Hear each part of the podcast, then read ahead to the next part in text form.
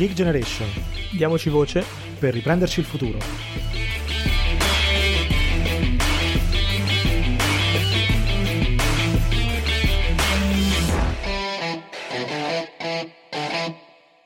Bentornati a The Geek Generation, il podcast dei giovani e per i giovani per parlare dei sogni, delle speranze, ma anche dei problemi di una generazione, anzi due, nell'Italia di oggi. Io sono Mario e con me, come sempre, c'è Rick. Ciao Riccardo. Ciao, ciao Mario, ciao a tutti quanti. E oggi siamo solo noi due, quindi nessuna intervista per oggi, ma perché c'è un tema caldo di cui insomma ci tocca parlare, mettiamola così, eh, che è ovviamente il tema della crisi di governo che si è aperta ormai da qualche giorno in Italia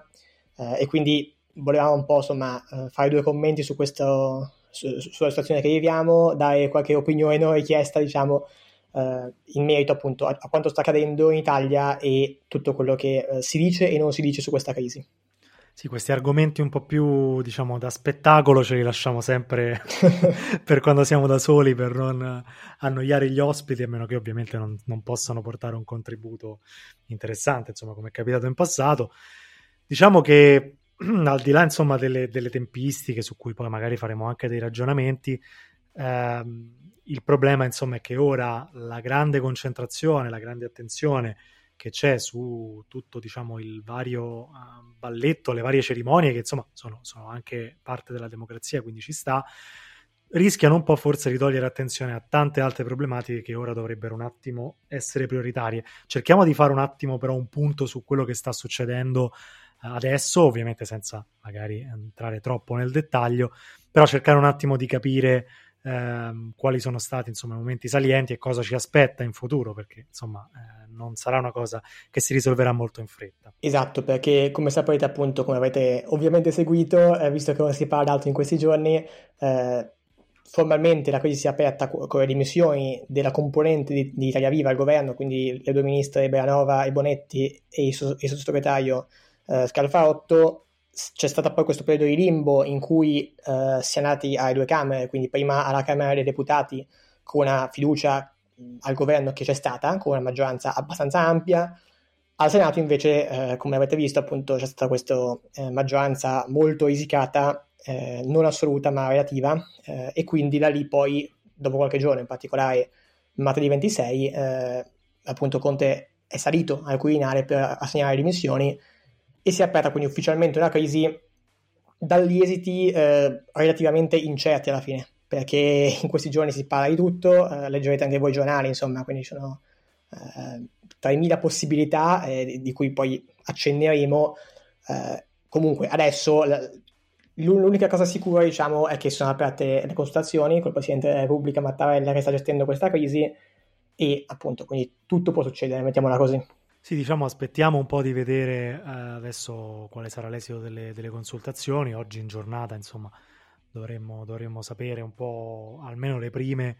delegazioni, eh, quanto è stato detto e insomma più o meno quale potrebbe essere la strada futura. Diciamo un piccolo commento che mi sento di fare è che eh, probabilmente questo era un qualcosa di già annunciato. Mi ricordo qualche giorno fa quando fu trovata quella risicata maggioranza in Senato di cui parlavi tu, eh, probabilmente forse si è speso troppo tempo diciamo, a percorrere analisi che era, eh, situazioni e soluzioni che era evidente che non potessero insomma, certo. reggere alla, alla, prova del tempo e infatti lo, lo, stiamo vedendo. E cosa che mi fa un po' anche sorridere perché eh, insomma il tempo è un qualcosa di fondamentale in questo fattore, in questo momento. Quindi sinceramente è un qualcosa di, di, di cruciale. Cosa potrebbe succedere ora? Ovviamente non lo sa nessuno, insomma, ci sono tanti scenari, ce ne sono di possibili, ovviamente diciamo che ci sono analisi eh, che si sprecano, che potrete diciamo leggere in tantissimi altri posti, quindi adesso non stiamo neanche qui a, ad imbarcarci su, su, vari scenari possibili. Diciamo che le opzioni più probabili per fare un po' un, un piccolo recap sono il famoso Conte 3, il celeberrimo Conte Terra, no? che viene citato ormai diciamo in tutti quanti i commenti, con le più svariate maggioranze, insomma c'è chi parla di un rientro di Italia Viva a determinate condizioni, c'è chi parla di un nuovo gruppo, insomma è notizia abbastanza recente che eh, De Falco, ad esempio, insieme ad altri ha formato un nuovo gruppo al Senato, quindi insomma eh, potrebbe questo forse nuovo gruppo arrivare ad essere numeroso abbastanza da, da, poter reggere alla prova e soprattutto come poi si è, eh, sembra insomma raccomandato anche Mattarella, esprimere quello che è un pensiero politico, quindi non 4-5 persone raccogliticce dal Senato, ma che sia invece un gruppo che, che, sia capace di portare qualcosa. Io, se volete la mia opinione, ho un po' i miei dubbi, però insomma staremo, staremo a vedere, non, non, non aspetta certo a me sarà a discutere di questo. Poi c'è l'ipotesi di un cambio premier che sia espressione della stessa maggioranza, quindi Italia Viva, 5 Stelle e PD, eh, con un nome diverso, che non sia Conte, e qui si sono fatti diversi nomi, è uscito quello di Di Maio, è uscito un nome possibile indicato dal PD, insomma staremo a vedere, e poi insomma il governo tecnico, quello insomma che dovrebbe in qualche modo essere una sorta di governo di unità nazionale, l'ho sentito anche un governo di emergenza sanitaria, poi le terminologie diciamo si, si sprecano e sono sempre stupito da quanto creativi possiamo diventare in Italia per, per dare allo, alla stessa cosa nomi diversi a seconda della, della crisi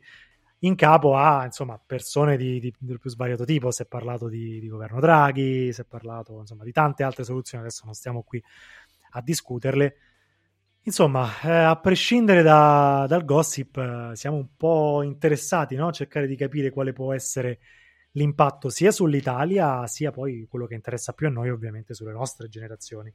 Sì, esatto, come insomma saprete se ci seguite da un po', ma in realtà neanche da troppo, eh, noi parliamo pochissimo di politica partitica, di politica parlamentare, di insomma eh, quel tipo di politica, parliamo di temi politici eh, nelle nostre puntate, però appunto ci interessa molto poco il gossip, ci interessa molto poco i movimenti dei vari parlamentari all'interno del, delle Camere, quindi eh, in questo caso però abbiamo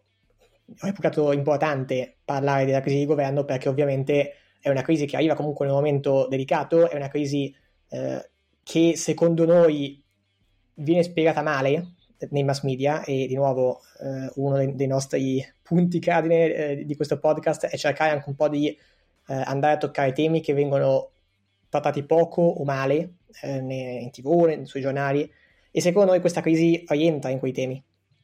soprattutto appunto per quanto riguarda sia la narrativa, tra virgolette, dominante, eh, cioè di una crisi che fa solo perdere tempo in un momento difficile, che quindi non ci doveva essere, eh, che secondo noi è una narrativa appunto molto semplicistica, perché le cose sono molto più complesse di così, eh, e appunto sia anche per, per, quello che poi sarà anche l'impatto di quanto sta capitando oggi e di quanto è successo negli scorsi giorni, settimane, mesi, eh, ovviamente sul futuro dell'Italia, quindi anche sui giovani eh, e quindi su quanto a noi più interessa. Eh, il discorso molto banalmente è questo, è, il fatto che come sempre quando in Italia accade qualcosa a livello politico eh, tutto si riduce alle tifoserie una contro l'altra, per cui o da una parte o stai dall'altra, o sei eh, rosso o sei nero o, e, e, così via. Eh, e come sempre le cose sono più complesse, quindi cerchiamo in questi pochi minuti di andare un pochino più nel dettaglio, non, ripeto, del gossip politico, ma, delle, ma di quanto sta capitando nel paese eh, che ha un impatto appunto sul futuro eh, e dare appunto, come dicevamo, qualche opinione in più anche nostra. Sì, perché poi al di là insomma di tutta la, la situazione mh, appunto parlamentare eh, e eh, delle, delle, tempistiche, no? l'ho accennato in apertura, che molti hanno criticato per appunto l'emergenza che stiamo vivendo, in realtà eh, al netto insomma, dell'emergenza su cui possiamo essere assolutamente anche d'accordo, forse vale anche un po' la pena guardare un pochino indietro a cosa stava accadendo prima della crisi di governo, perché appunto al netto del, della situazione emergenziale sanitaria che abbiamo anche trattato, insomma andatevi a recuperare gli episodi, eh, abbiamo parlato anche approfonditamente con, con persone diciamo del settore eh, su, su, quanto stava succedendo, però il quadro completo, se lo si vuole avere, bisogna anche un attimo dare uno sguardo a quelle che erano le misure che si stavano cercando di adottare. E quindi penso insomma alla, alla bozza del PNRR che abbiamo trattato anche qui, eh, al, ai ristori, insomma tutta una serie di, di situazioni che è giusto insomma mettere sul, in primo piano sul tavolo della discussione. E eh, anche dal punto di vista politico secondo me è legittimo eh, che una forza di governo, più forze di governo si interroghino su come portare avanti questo, questo progetto, che è una cosa insomma non da poco se deve tenere insieme una maggioranza, quindi dobbiamo insomma secondo me fare un passo indietro e cercare di capire cosa c'era che, che effettivamente non andava e perché si è aperta questa crisi.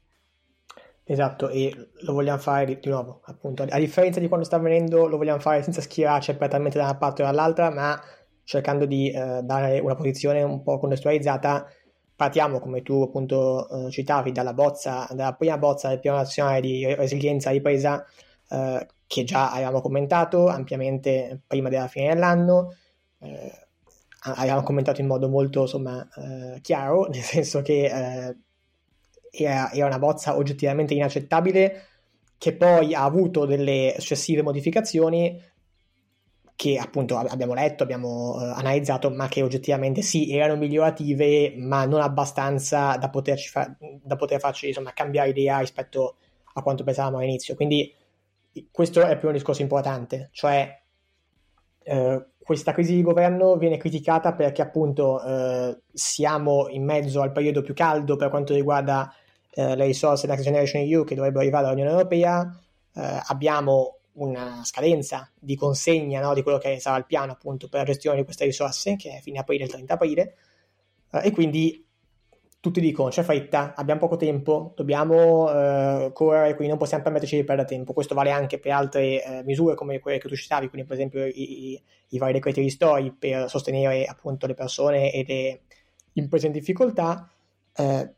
quindi sì, da un lato è vero, senz'altro abbiamo poco tempo, Dall'altra parte però attenzione perché anche correre in cerchio, diciamo così, non ti porta da nessuna parte, cioè non basta andare veloci, non basta evitare di perdere tempo, bisogna anche sapere dove si va, bisogna anche avere una strategia chiara per dove andare, perché sennò si finisce a fare le cose rapidamente ma fatte male ed è molto peggio che non farle. Eh, per, per, il semplice motivo che oggi abbiamo, da qui a breve avremo a disposizione, in tranche, lo ricordiamo, fino a quasi 200 miliardi di euro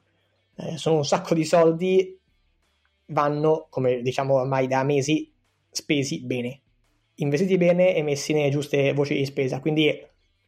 se questo non viene fatto e oggettivamente il governo Conte bis non lo sta facendo, e questo a prescindere poi da quello che possiamo pensare del resto del governo, del resto della gestione eh, della pandemia che c'è stata, ci mancherebbe, a prescindere da tutto,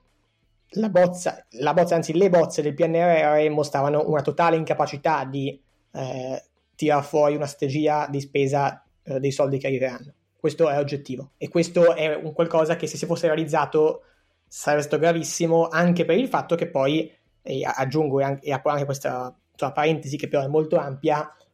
non è che funziona che noi mandiamo il piano a Bruxelles e automaticamente il giorno dopo ci arrivano i soldi. Cioè, eh, se voi andate sul sito della Commissione europea, ci sono degli esempi di come la Commissione europea si aspetta che i piani eh, di, di, appunto strategia di spesa de Next Generation EU eh, devono essere fatti. Quindi con, come abbiamo sempre detto, con appunto eh, descrizioni chiare dei problemi, delle soluzioni, eh, indicatori chiari. Se questo non c'è, quindi se eh, io e Riccardo oggi notte tempo ci mettiamo a scrivere tre righe eh, di belle parole e le mandiamo alla Commissione europea, non è che ci dicono perfetto, domani arrivano i soldi, ci bocciano il piano è ovvio che bocciare il piano è eh, insomma estrema razio e non ci si arriva facilmente, ma eh, non è che d'altra parte allora basti fare quello che si vuole perché siamo l'Italia e quindi eh, per diritto divino dobbiamo avere comunque i soldi. Quindi è importante sì andare veloci ma anche andare bene perché se poi si va troppo veloci e si fanno cose mal fatte bisogna semplicemente rifarle e quindi il tempo si perde comunque. Certo no ma eh, noi a scanso di equivoci ne avevamo già parlato prima che, che scoppiasse la crisi insomma su, avevamo già detto cosa secondo noi non andava del piano quindi non è una questione di parteggiare per una parte politica o per un'altra è l'oggettività delle cose cioè nella realtà purtroppo eh, siamo messi così non è colpa della crisi, appunto, perché insomma, diciamo che la, la, questione risale a ben tanto tempo fa, come abbiamo sottolineato anche nel nostro, nel nostro piano, se vogliamo, nel nostro episodio, se vogliamo ragionare in termini di, di tempo, di tempo che abbiamo perso, ne abbiamo perso un bel po', perché ad esempio il piano francese è online da settembre, poi insomma ci sono delle modifiche, sono stati dei successivi interventi e va bene ed è anche giusto oggettivamente perché insomma stiamo parlando di una cosa importante, però a livello metodologico è tutto già a posto, già pronto comunque da tanto tempo rispetto a noi, quindi eh, se parliamo di tempo perso io penserei più a quel tempo perso rispetto a appunto la, la, la crisi o comunque altri, altri fattori, ecco, perché quello lì è una situazione veramente importante e direi unica, considerando poi anche quello che dicevi tu prima, che le cose devono essere a posto per essere approvate e considerando che esiste anche, insomma, lo, lo ricordiamo, c'è anche un freno di emergenza, no? Che è stato posto come condizione. Insomma, anche un solo paese, tecnicamente, se, se insomma, vengono fuori dei dubbi sull'utilizzo di queste risorse, può arrivare a compromettere anche i fondi diciamo, assegnati. Quindi è giusto fare le cose bene oltre che a fare le cose in fretta. Ecco. Quindi secondo me chi pone eh, situazioni, eh, comunque condizioni di questo tipo, eh, va quantomeno ascoltato. Sì, eh, e anche per il fatto che poi, anche, di nuovo, non c'è solo il Next Generation EU, ma c'è anche, eh, c'è anche altre questioni in ballo di cui si è parlato pochissimo in questi giorni perché eh, adesso va di moda la crisi di governo, quindi sembra che il resto del mondo sia scomparso, ma è invece importante sottolinearle Ora, a prescindere dalla questione ehm, del CIO con il CONI, quindi con, eh, avete forse letto, eh, i problemi che ci sono stati e il rischio per l'Italia di non partecipare alle Olimpiadi di, di Tokyo con la bandiera italiana eh, a causa di un decreto eh, ancora del governo Conte 1 per cui eh, il CONI aveva smesso di fatto di essere indipendente dal governo e questo per il CIO, che è il Comitato Olimpico Internazionale, non è concesso. Um, e quindi questione poi risolta, ma anche lì questione risolta in extremis, eh, quindi di nuovo non raccontiamoci che la crisi è causa di tutto, perché se dopo un anno e mezzo risolvi la questione a un giorno dalla scadenza eh, che, che, il CIO aveva posto, vuol dire che c'è un problema che va eh, ben prima della crisi di governo. Una questione da certi punti di vista non troppo distante è quella di, di, di Alitalia, per il semplice motivo che, come sapete, l'Italia è ripartita per la ennesima volta, adesso ho perso pure il conto, ehm, però a sto giro la Commissione europea vuole vederci chiaro, perché eh, a livello di appunto, Unione Europea non sono concessi gli aiuti di Stato alle aziende, ehm, quindi la Commissione Europea ora sta indagando sull'Italia ne, per quanto eh, accaduto negli anni scorsi e nel caso in cui vedessero che effettivamente eh, l'Italia ha dato quello che sono considerati aiuti di Stato non concessi, sarebbe un problema enorme. Quindi eh, fino ad arrivare a un rischio di stop per la compagnia. Quindi tutto questo per dire problemi ne abbiamo, ne avevamo anche prima. Eh, sono questioni che sembrano marginali queste rispetto a ciò di cui si parla oggi, ma eh, è importante considerarle perché di nuovo se no si, ci si convince della narrativa per cui tutto andava bene e poi è arrivata la crisi che ha distrutto tutto. No, già avevamo un sacco di ritardi, già erano questioni in sospeso, eh, ce ne sono tante altre che ora non stiamo a citare, ma che sono le questioni solite che esistono ormai da decenni, io penso a Ilva, penso a tutte quelle eh, classiche eh, insomma, problematiche che viviamo ormai in Italia da, da, decenni e che oggettivamente non vengono risolte. Eh, ora appunto c'è questa crisi, ovviamente si perderà del tempo su questa crisi, si arriverà però appunto a una soluzione diversa da quella di oggi, che può essere anche peggiore di, di quella di oggi, secondo noi, non è detto quindi che per forza si vada a, a migliorare. Al peggio non fare... c'è mai fine, questo paese ci ha abituato a... Esattamente. Eh, a tutto. Quello che vogliamo però far passare noi come messaggio è da un lato un, una prima parte di ragionamento sul fatto che eh, già oggi le cose andassero male, quindi non eravamo nel migliore dei mondi possibili, mettiamolo così. Uh, e un, una seconda parte che è quella a cui vogliamo arrivare adesso, cioè capire, a prescindere poi, eh, ripeto, dalle scommesse su cosa potrà capitare adesso, uh, capire un attimo noi cosa, come persone, insomma, uh, votanti italiani, ci aspettiamo e vorremmo vedere nei prossimi mesi. No, certo, anche perché eh, il problema è che noi in Italia siamo monotematici, no? Quindi adesso c'è la crisi, si parla solo di questo, prima c'era la mitica età dell'oro, no? In cui pre-crisi tutto funzionava benissimo, adesso purtroppo c'è la crisi e quindi c'è questa, quest'altra scusa, c'è quest'altro problema, invece le cose sono un pochino più complicate. Per i prossimi mesi, eh, insomma, al di là della sfera di cristallo che ci vorrebbe per capire effettivamente che cosa accadrà, la cosa che sicuramente possiamo augurarci è di avere quella famosa credibilità internazionale di cui si discute sempre, in cui insomma si diceva anche che no, l'Italia adesso aveva riacquistato un lustro che prima non aveva mai avuto. Questa frase l'ho sentita su tutti i governi, eh, quindi non ce l'ho con, con, Conte, veramente in qualsiasi governo ho sentito adesso sì che abbiamo credibilità, non come il governo precedente, cosa ovviamente poi puntualmente smentita. Però appunto proprio per la necessità di gestire una cosa così delicata come il Next Generation EU, avere delle, dei, delle persone alla guida del governo una squadra dei nomi, perché poi alla fine eh, i nomi contano, soprattutto quando parliamo di, di, credibilità internazionale, che siano in grado di gestire eh, queste risorse che insomma arrivano una tantum e che sono un'occasione, diciamo, per lo più irripetibile, ci auguriamo che quantomeno vengano scelte delle persone che abbiano non solo l'esperienza tecnica, perché poi anche quella è necessaria, eh, ma anche insomma un certo nome, un certo, un certo prestigio, che possano in qualche modo essere riconosciuti come degli interlocutori credibili. E quindi, insomma, questo è quantomeno un, una prima cosa necessaria. Sì, e anche su questo mh, mm, vorrei, vorremmo essere molto chiari. Uh, nessuno pensa che adesso arriva un nuovo governo, cambia tutto, finalmente eh, torniamo a essere felici. Eh, come appunto le cose non andavano bene prima, adesso non cambia tutto in un giorno, ci mancherebbe ancora. Eh, noi parliamo dall'inizio ormai del nostro podcast, parliamo costantemente di ciò che l'Italia ha come problemi strutturali che vanno risolti nel lungo termine con soluzioni che non sono semplicemente il decreto che cancella la povertà, eh, ma sono soluzioni molto più complesse e ne parliamo come appunto saprete con persone che eh, le conoscono bene queste problematiche. Quindi è ovvio che non ci aspettiamo che adesso, se anche arrivasse un governo tecnico, mettiamo caso, eh, avrebbe il potere di cambiare tutto, ci mancherebbe ancora. Quello che però eh, speriamo è appunto ovviamente una credibilità maggiore, ma sul serio, quindi non eh, a mo' di slogan, una credibilità maggiore rispetto a ciò che dicevamo prima, cioè il fatto che attualmente noi siamo uno dei paesi più indietro sulla presentazione dei piani per quanto riguarda le risorse in arrivo dall'Unione Europea, eh, siamo a, a, livello ancora delle belle parole, quindi quello sì che ti fa perdere credibilità eh, rispetto, come dicevi tu, Rick, a una eh, insomma, struttura di un piano che è di, di, dimensioni europee e quindi in cui tutti devono fare la loro parte. E d'altra parte, appunto, una credibilità anche interna in un governo che e questa è insomma, una cosa che ormai noi diciamo sempre, ma speriamo che a forza di dirla beh, insomma, eh, passi il messaggio, eh, un governo che inizia a guardare a investimenti sul lungo termine, sul lungo periodo e non solo alle prossime elezioni. È importante dirlo adesso però perché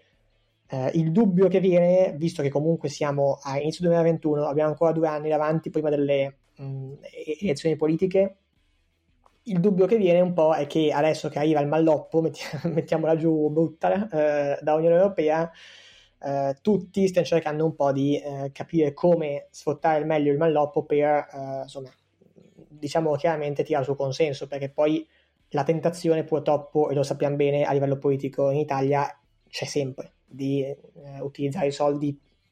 per fare misure che sono di fatto misure insomma, elettoralistiche eh, in cui rientrano anche i bonus, perché poi diciamocelo molto chiaramente, è un governo che va avanti a bonus, l'avevamo già detto, e insomma abbiamo aperto la nostra puntata di commento alla prima bozza del Recovery Fund eh, proprio su questo, perché un governo che va avanti a bonus è un governo che eh, è, è, chiaramente carente di strategie e vuole solo cercare il consenso a breve termine e quindi speriamo che questo cambi. Cioè il punto qui fondamentale, il vero discriminante per quanto riguarda anche l'utilizzo dei soldi del Next Generation EU sarà più che altro la quota di investimenti, come i soldi verranno investiti eh, e appunto ridurre al massimo le misure elettoralistiche. Certo, anche perché eh, da questo punto di vista sono già iniziati a spuntare no? progetti e progettini per fare l'assalto alla diligenza, eh, anche perché il punto appunto non è quanti soldi mettiamo a cosa, ovviamente è importante insomma sapere come vengono allocate le risorse, questo l'abbiamo detto anche prima, però forse anche più importante di quante risorse vengono allocate è come vengono allocate, cioè cosa ci facciamo effettivamente con questi soldi, anche perché stiamo parlando di soldi che sono eh, finiti, cioè c'è una torta che quella è, noi facciamo sempre questa metafora della torta quando parliamo di altri argomenti, però in questo caso eh, abbiamo effettivamente un numero finito e quindi quanta fetta di questa torta viene allocata è giusto sapere come venga allocata, cioè in, con che tipo di progetti poi viene realizzato, perché nel momento in cui quei soldi vengono utilizzati eh, in maniera sbagliata non è che ce ne sono altri. quelli, quelli, sono, quelli sono finiti. Quindi avere una progettualità che regga e che quindi sia in grado effettivamente di trasformare queste risorse in qualcosa di utile, ma soprattutto che renda, cioè che effettivamente poi nel tempo ci porti degli investimenti che potremmo magari da 5, 10, 15 anni, perché stiamo parlando di investimenti di, di lungo periodo, potremmo guardarci indietro e dire quei soldi li abbiamo utilizzati effettivamente bene e oggi possiamo vederne i frutti. È importantissimo per questo motivo farlo adesso questo discorso. Esattamente, quindi insomma ci avviamo a conclusione di questo episodio che eh, insomma dovevamo fare, eh, visto che eh, parliamo dell'argomento centrale di queste settimane. E come avete visto non siamo eh, chiaramente per una soluzione o per l'altra, siamo per la soluzione che vada meglio al futuro dell'Italia come sempre, perché insomma fare un podcast come il nostro che parla di giovani eh, vuol dire fare un podcast che parla ovviamente di futuro del paese e che insomma, tiene al futuro del paese, quindi questo è comunque l'obiettivo. Eh, ripeto, non crediamo che adesso col cambio di governo eh, finalmente arriveremo a ritare l'oro, ma sicuramente abbiamo davanti a noi comunque un'opportunità importante che attualmente non viene sfruttata, che dal governo attuale, che è ancora in carica per gli affari correnti, eh, non era sinceramente, secondo noi, sfruttata da meglio. Eh, quindi da questo punto di vista può quasi essere positivo un cambio di governo, se sarà un cambio appunto in meglio e non in peggio, e come abbiamo detto prima, al peggio non c'è mai fine. Eh, però ecco, eh, vediamo quindi cosa, cosa, capiterà nelle prossime settimane. Eh, aspettiamo e cerchiamo di farlo, questo è anche il messaggio che volevo fare un po' passare, cerchiamo di farlo in modo eh, aperto e senza insomma, essere prevenuti, senza tifoserie, senza uh, avere l'idea che qualunque cosa, se dice uno va bene, se dice l'altro non, non va bene. Eh, insomma, parliamo di politica, parliamo di gestione di risorse che sono fondamentali. Mai come ora è importante essere razionali e vedere le cose in modo razionale eh, senza buttarla appunto sul tifo da stadio. No, no, anche perché la, la, curva opposta, per rimanere nella metafora da stadio, non è assolutamente detto che faccia le cose meglio. Quindi, insomma, esatto. eh, bisogna, bisogna rimanere, rimanere, sui fatti e cercare di capire un po' cosa succederà nei prossimi mesi. Noi, insomma, con questo piccolo episodio speriamo quantomeno di eh, aver dato non solo una panoramica, ma anche più o meno un'idea di che cosa ci, ci aspetteremo noi. Staremo a vedere. Oggi finirà, come abbiamo detto, la giornata di consultazioni. Eh, vedremo un attimo quali saranno le, le, le, soluzioni successive. Monitoreremo come sempre quali saranno no, le, gli sviluppi e vediamo insomma se finalmente potremmo arrivare a commentare qualcosa di, di un pochino di qualità insomma superiore rispetto a quello che abbiamo fatto adesso. Io vi ringrazio ancora una volta, vi ricordo di seguirci sulla nostra pagina Instagram, di lasciarci una recensione su Apple Podcast, di seguirci su Spotify o sulla piattaforma insomma, di podcasting che preferite. Torneremo eh, nei, nei, prossimi giorni insomma, con eh, le rubriche, avremo diversi ospiti, quindi questo 2021 ricomincerà e si avvierà insomma a, ad avere degli, degli sviluppi anche interessanti. Rimanete sintonizzati per scoprire tutte le novità. Vi ringrazio ancora una volta e ricordate, diamoci voce per il futuro.